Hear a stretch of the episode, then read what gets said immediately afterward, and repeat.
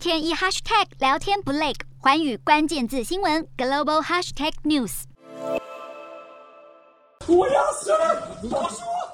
一名外籍人士一边大喊“我要死了”，一边试图奋力挣脱，遭到三名中国防疫人员强压在地，场面一片混乱。上海为了防控新冠肺炎疫情，从三月底开始封城，至今已经满一个月，但有越来越多当地民众指控，现在面对的不是疫情问题，而是物资大作战。上海多处因为封城缺粮，更传出有外国人在上海封城已经封到身心俱疲，企图出逃。继上海防疫封控导致海陆运停摆后，有世界超市之称的浙江省义乌市，因为检出三例本土确诊，当地官方断然宣布，自二十七号起，所有社区进行封闭式管理，明显影响商品快递，恐怕还会进一步冲击全球供应链。而货运停摆，当地约两百间台商企业必定会大受影响。至于已经实施社会面清零两周的吉林省长春市，宣布自二十八号零时起，逐步解封新冠疫情全市社会管控，逐步恢复正常的生产生活秩序。不过，只放宽防范区内的管制，